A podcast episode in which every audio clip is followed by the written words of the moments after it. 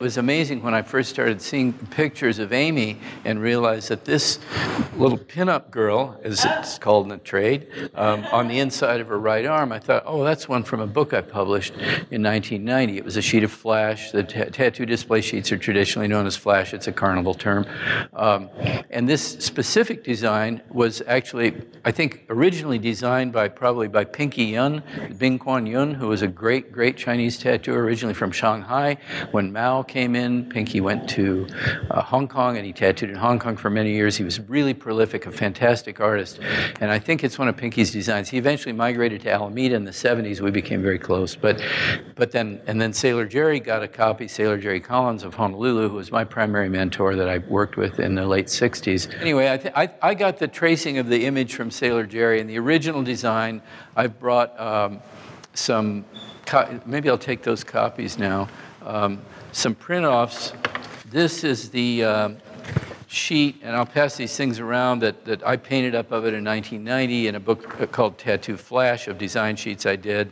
Um, and this has been out of print for a lot of years. But anyway, we can pass these around. People can look at them.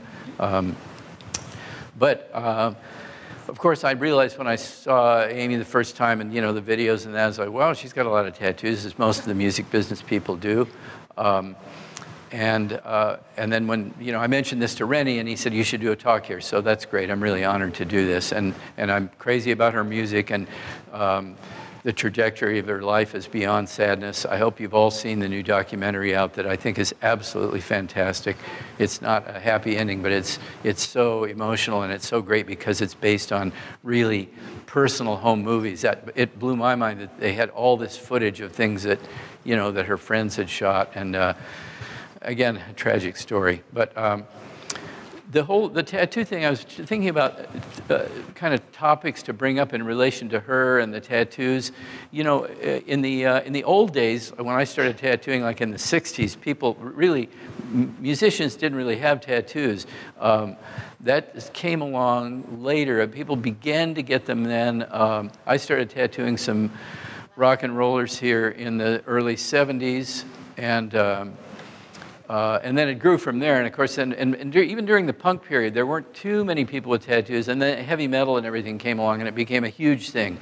And tattooing in general uh, is this weird phenomenon.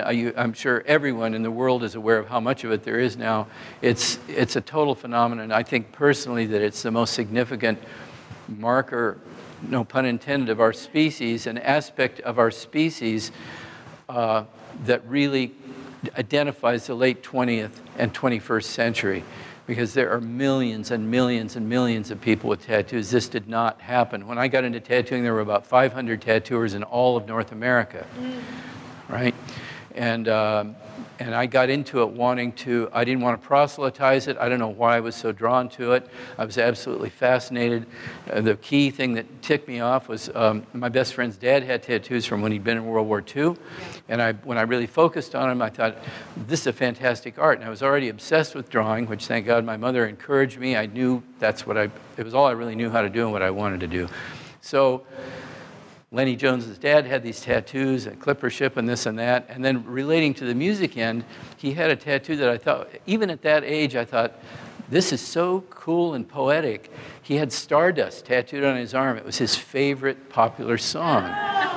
And so it's like, wow, a, tattoo that's the name of a musical piece. You know, I sort of, these, they could be anything. They don't have to be anchors and eagles. At any rate, I pursued it. I got into tattooing, but I got into it again. I don't, I don't care if people have tattoos. I don't know why people get tattoos. I think it is completely linked into just like why do you make art? It's just another form of art, but it's grounded in this very personal human thing.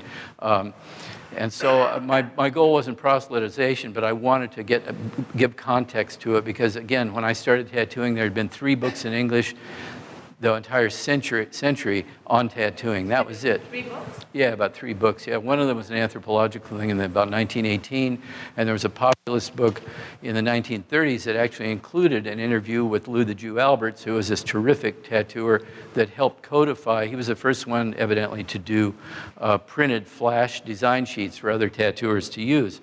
Um, and, and terrific tattooer and really a seminal figure. Um, and so I, I ended up with a big collection of his drawings, and hence this book, which you'll see a lot more of two years from now. And I also want to thank Joyce Linker, who's here today, who's a great arts patron and friend. We live in the same building, and uh, and um, she, when I gave her a copy of the Lew the Jew book, she said, "Oh, the museum should do a show." So thanks, Joyce. She's got a great photo collection, and the whole the whole small world thing of the tattooing I, I, I, wrote to somebody who's kind of a historian whose great uncle was a very, very famous tattooer. It was his shop I hung out in when I was a little kid. And she's sleuthing down all this, uh, you know, things about people with, uh, I guess it's ancestry.com.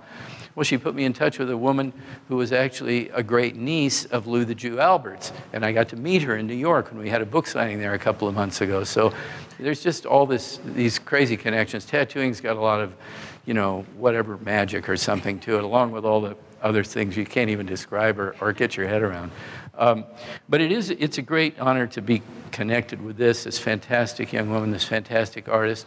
And I was trying to think of things that would be at all relevant to say. And, and I think in terms of her as, as an emissary of music that she loved in all sorts of styles, uh, an interpreter of it, to me, the tattoo world was like that because I got into it, and obviously it was a commercial art, and I was doing, I would present people with design sheets of things, and then eventually segued into being offering to do create images that people wanted, whatever it would be. Not even an image, but a tattoo, a mark of what they wanted to do. And no one had done that before, and that's kind of changed the world with, for it.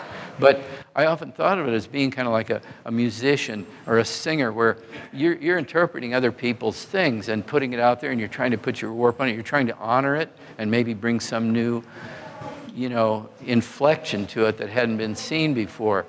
And and then the and then the kind of quotidian content of her tattoos, which are totally classic, what we call classic flash and sentiment. She's got the big one, Daddy's Girl, over here, and, and just very, very pop tattoos, um, which became a style and a passion in the probably the 80s. People um, began reappreciating classic Western tattoo iconography. I got into it because I wanted to introduce Japanese imagery and Asian uh, kind of aesthetics to it. Um, it was a great technical challenge. But now it's all over the board. There are all kinds of tattoos. Um, there, I'll pull one more sheet out of here. That was um, this. This was the first series of books we published. I can pass that around. Tattoo Time, and I, I thought it might be relevant to show that. It's actually a smaller book. This was in 1982. It was the first uh, magazine to address tattooing from a cultural and aesthetic uh, viewpoint, historic viewpoint. But we, we chose the title for this, my friend Leo Zulueta and I, who's a great, great tattooer, Filipino American guy. And Leo was the first one to really begin doing this black graphic tattooing that was non objective, that just had, it was based on Pacific Island cultures. And we were laying out this magazine by hand, literally pasting it up and doing this, you know, hey kids, let's put on a show. I'm going to see how this goes. And, uh, and I said, we have to think of a name for this look, this, this abstract black work, you know, that's uh, something very different than the prevalent tattooing. And then we, we came up, they said, let's call it tribalism. We'll call it tribalism. and, uh, and I, I thought, well, yeah, sure, that's good, you know. And uh, so uh, about six months after I put out that magazine, I was at a tattoo convention and somebody came up to me and said, Hey, Ed, check out this tribalism I did on my wife's leg here. And I was like, and that was one of those, whoa, because I realized if maybe you got things out in print, I've been a huge book fan forever, yeah. to realize suddenly, whoa, this is something that's happening, and we've made created a context for things. So, um, and it was wonderful. We did five issues of Tattoo Time. They all had different themes, and I finally gave up on that about 19, um, I don't know, 1990. But uh, but we kept publishing a lot of other things, and. Uh, just the, the idea of like pop culture and popular heartfelt sentiments. I mean, the background with tattooing, you know, the old stories you read about, the, like the old pirate at the end of the bar, and he had these tattoos, and then, you know, little Jimmy that was on the shipboard would go and say, Well, where did you get that one? Then he'd tell his story. Every tattoo has a story. And the tattoo, I, it took me a while to realize because I had a uh, kind of high culture background. Um, and you, you can't, I don't think you can judge tattoos. And you can't judge art anyway, on, to me. It's like what it is, and maybe somebody likes it, and you know, who's to say what's right or wrong. Um, but with the tattoos, I, I, made a big mistake one day in my shop in San Diego. I was mainly tattooing sailors and Marines. I tattooed on the street there for four years. And uh, some guy had this eagle on him, and, and I came out with, uh, there were two or three guys, and I said, God, who, Jesus, who put that terrible eagle on your arm? Well, it was his favorite tattoo, and it was a total art brute tattoo. I knew who did it. In fact, it was one of the Moskowitz brothers in New York. They used to tattoo on the Bowery. but um, you, you know, you, I thought, who, it's like William Burroughs always said, who am I to be critical? It's like, this is this person's tattoo. It means something to him. The tattoo isn't just, it's like, yeah, the tattoo, but what's really about it about is the person in, in the tattoo and what it means to them and how they came to get it. And I still love stories of people's, what led them to do that thing. And, and if it makes, again, if it makes them feel better about themselves, bully for them, you know, it's terrific. I mean, I do, of course, there's tremendous realms of antisocial tattooing and negative stuff, just like there are people like that. But, but it was so demonized and it was so brutalized for so many years. I mean, when I was a kid, when I started tattooing, it was kind of like, well, were you in, the in jail or in the Navy? That was, that was the two things if you had a tattoo. So it was really just opening things up more. And um, I, you know, I, I really, I, it was of course, one of the first things I noticed when she started getting publicity is like, wow, she's got a lot of tattoos on her. And she got them the way, I think, by impulse, the way a lot of people do, and certainly did in the past, where it occurred to them that they would, you know, just get something that would, uh, you know, feel like the right thing to do for that occasion. Um, but she was such an incredible. Um, incredible artist. And uh, I, I, wish that I knew. I actually went online and tried to find out. Maybe it named a tattooer or two that did some of her work. I guess people in London, but I don't really know much formally about that. Tattoos, Like early in her career? I think early in her career because actually then I was I've been sifting through publicity shots and she didn't i think this was maybe one of the last ones she got because a lot of the shots i don't even remember the trajectory of her career was it was it four years or something really short but there were several of the, the, early shots, that tattoo wasn't there, and then all of a sudden it was. So it's just a pinup of a, a woman. It's supposedly a, um, I think originally drawn as like a, um, a, a, Chinese woman with a big fan. On the original drawing, which is on my design sheet, it has a Chinese character for love. It's kind of a complex oh, piece of, yeah, of, of calligraphy, which wasn't included in this one. So, because when I brought out that book, the red book, um, we sold a lot of those, and I know it went out all over the world.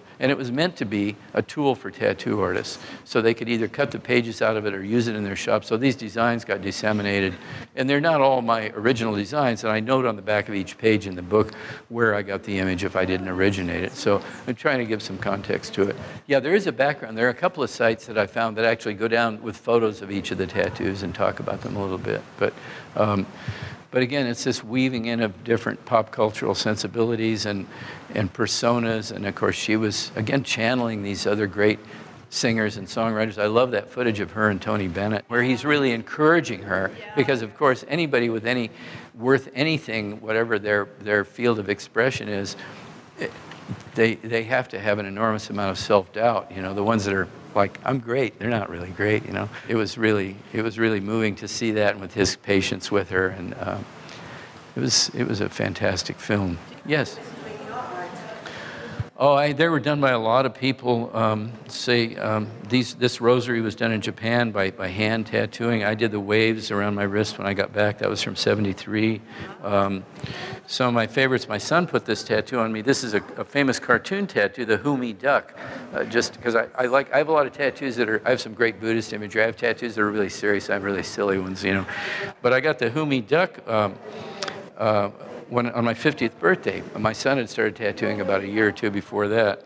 And, uh, and I got it because I had this terrific tattoo. For a while, I owned a tattoo shop in East Los Angeles in the Barrio that was really based on Chicano culture. And uh, friends of mine had run it. And I got this dream woman. It's Mi Vida es un Sueño. And it's based on a very uh, popular song, uh, Spanish song from, this was in, I don't know, mid, late 70s, something like that, um, early 80s. So I had that, and then when I was 50, I, I had this space. It's, as a friend of mine once said, it's, it's good. My friend Bob Roberts, who's a great character and artist and tattooer, he always said, well, having that clean skin is like money in the bank because if you if you might need a tattoo, I meet people that aren't even 30 and they're like, I'm almost done, Ed, and they're blanketed. I'm like, you know, you might live a long time and you might realize that you want to get something else Ed. So I had this space. So I thought this worked well because this, you know, my life is a dream, very poetic, serious. And then the Me Duck, you know, is totally goofy. So it's kind woman on your right arm on the inside? that one. Yeah. It's just uh, Freddie Negrete, who's a terrific tattooer. Uh, a, Hispanic. like?